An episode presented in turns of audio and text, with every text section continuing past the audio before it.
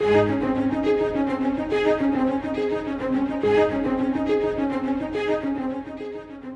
uncertain days, it is important to remember that our world is getting ready to meet God. We are all getting ready to meet Him.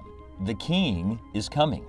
Today, we join Scott Pauley in walking through the final book of the Bible, the revelation of Jesus Christ.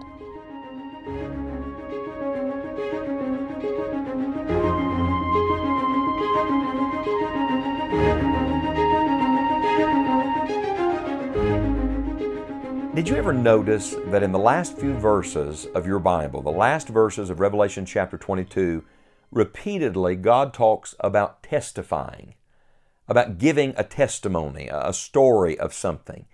In fact, it's found in verse 16, in verse 18, and again in verse 20. Listen to it.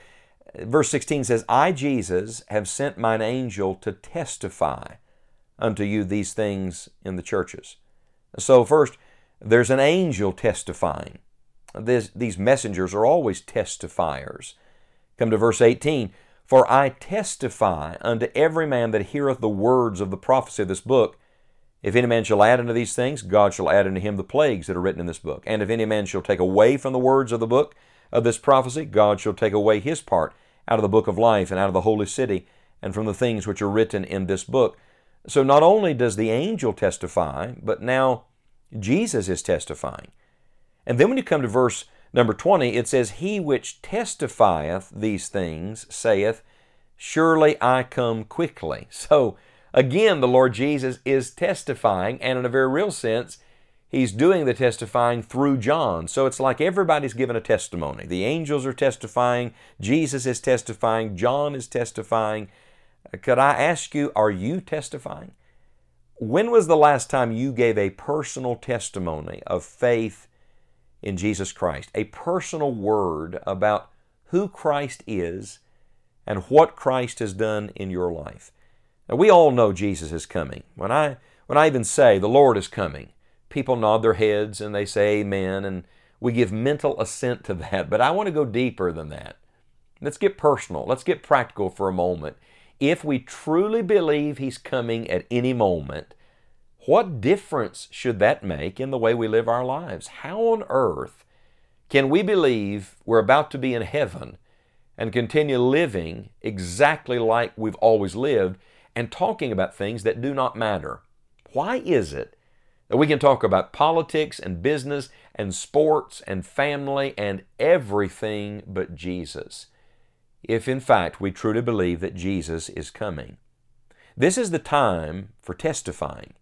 Now, we've learned that in the closing verses of the Bible, uh, the Lord is not only telling us He's coming, but He's calling on us to do certain things. And we, we began with verse 14 and 15 by learning that this is the time for obeying. It begins with us obeying the gospel, but notice what immediately comes out of that. If we've obeyed the gospel, we ought to tell somebody.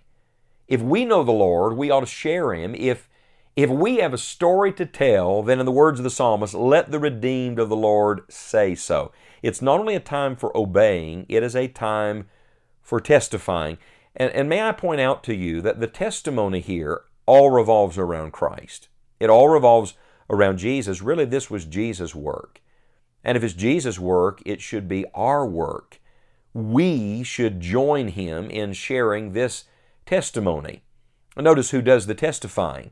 He speaks in verse 16, These things I testify unto you, these things in the churches. So anybody who's in the churches ought to be involved in giving the testimony. Uh, you'll remember that this is the first mention of these churches since these seven churches were addressed early in the book. Remember the seven churches of Asia Minor that we studied together? And that's because those churches, uh, the church is removed out of those judgments and wrath and that tribulation age, but now we see the church again at the end. He's giving a great application to us. And what is the application? That we all ought to be involved in sharing our testimony. You see, everyone has a story to tell. My story is not yours, yours is not mine. In a very real sense, all of our stories are, are very different, and yet they're all the same. If you're really a Christian, everybody has this story. We were sinners. We were lost, we were outside of Christ, but there came a day that someone gave us the gospel, And in simple faith, we looked to Jesus Christ and were saved. He forgave us. He, he cleansed us. He gave us eternal life and He came to live inside of us. And now, now we know Him and we want to make Him known. That's a testimony. Uh, for me, my testimony uh, is that as a boy, a kind Christian lady opened a Bible and shared the gospel with me. I was asking questions. I was hungry. I was searching. She pointed me to Jesus. And on that day, in simple childlike faith, I took God at His word. I called on the Lord and He kept His word. He saved me. I don't remember what I prayed, I don't remember the words. I just know that I took God at His word, and that was enough. And so I should be giving my testimony, and you should be giving your testimony. And notice that the testimony all points to Christ. I think sometimes people get lost in giving their testimony. They talk too much about themselves. A good Christian testimony is not about us, it's about Jesus. He begins this way in verse 16 I, Jesus, have sent mine angel to testify to you these things in the churches. And then listen immediately what he says I am. Sound familiar? From the very beginning, I am that I am. Here we are on the last page of Scripture. I am the root and the offspring of David, and the bright and morning star. So he identifies himself. He's, he's the one who came. He calls himself the root and the offspring of David, so that takes him back to Israel, back to the one the Old Testament prophets uh, said would come, a root out of a dry ground, and uh, the, the seed of David. So he did come. That's past tense. But notice he's not only the one who came, he's the one who is coming. He says, I'm the root and the offspring of David and the bright and morning star. What is the morning star? Well, the morning star is the first light of a new day. He is saying, Look, I always have been. I'm the Old Testament I am. But now I'm the New Testament I am. I'm the one who will always be, and I'm going to usher in a new day. I don't know about you, but in the, the midnight hour we're living in, I sure am looking forward to seeing that morning star. Oh, and not just the morning star, the bright and morning star. Someday soon, His light is going to pierce the darkness.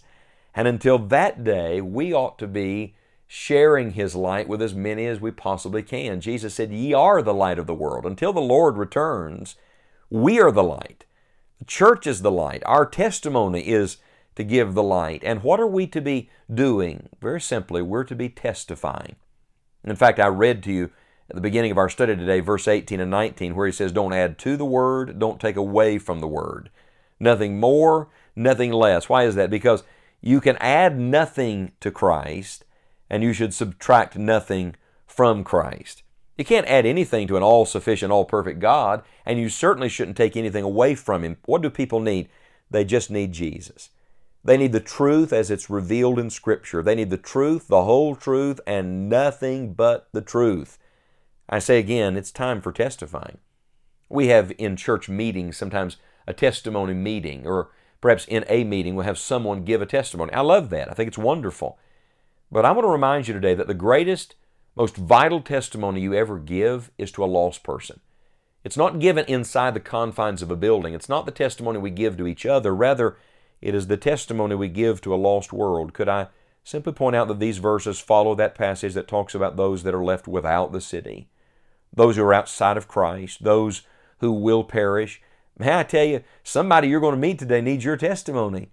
Someone whose path you will cross by divine appointment today needs your Christ. Jesus is coming. This is the time for obeying, and this is the time for testifying.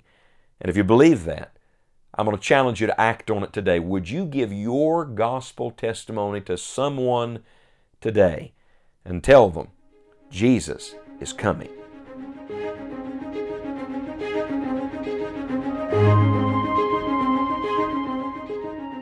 The purpose of all Scripture is to see God. In Revelation, the curtain is pulled back, and we are reminded not to simply look at world events, but to look to Christ. We hope you will join us next time as Scott Pauley continues our study through this amazing book of the Bible. You may also join us right now for additional studies and a library of helpful resources at enjoyingthejourney.org. You will find several new features at our online home, and we trust they will be a blessing to you as you walk with God. Plan to visit us each day at enjoyingthejourney.org, and we look forward to returning to Revelation on our next broadcast. Keep your eyes on Christ and look up. The King is coming.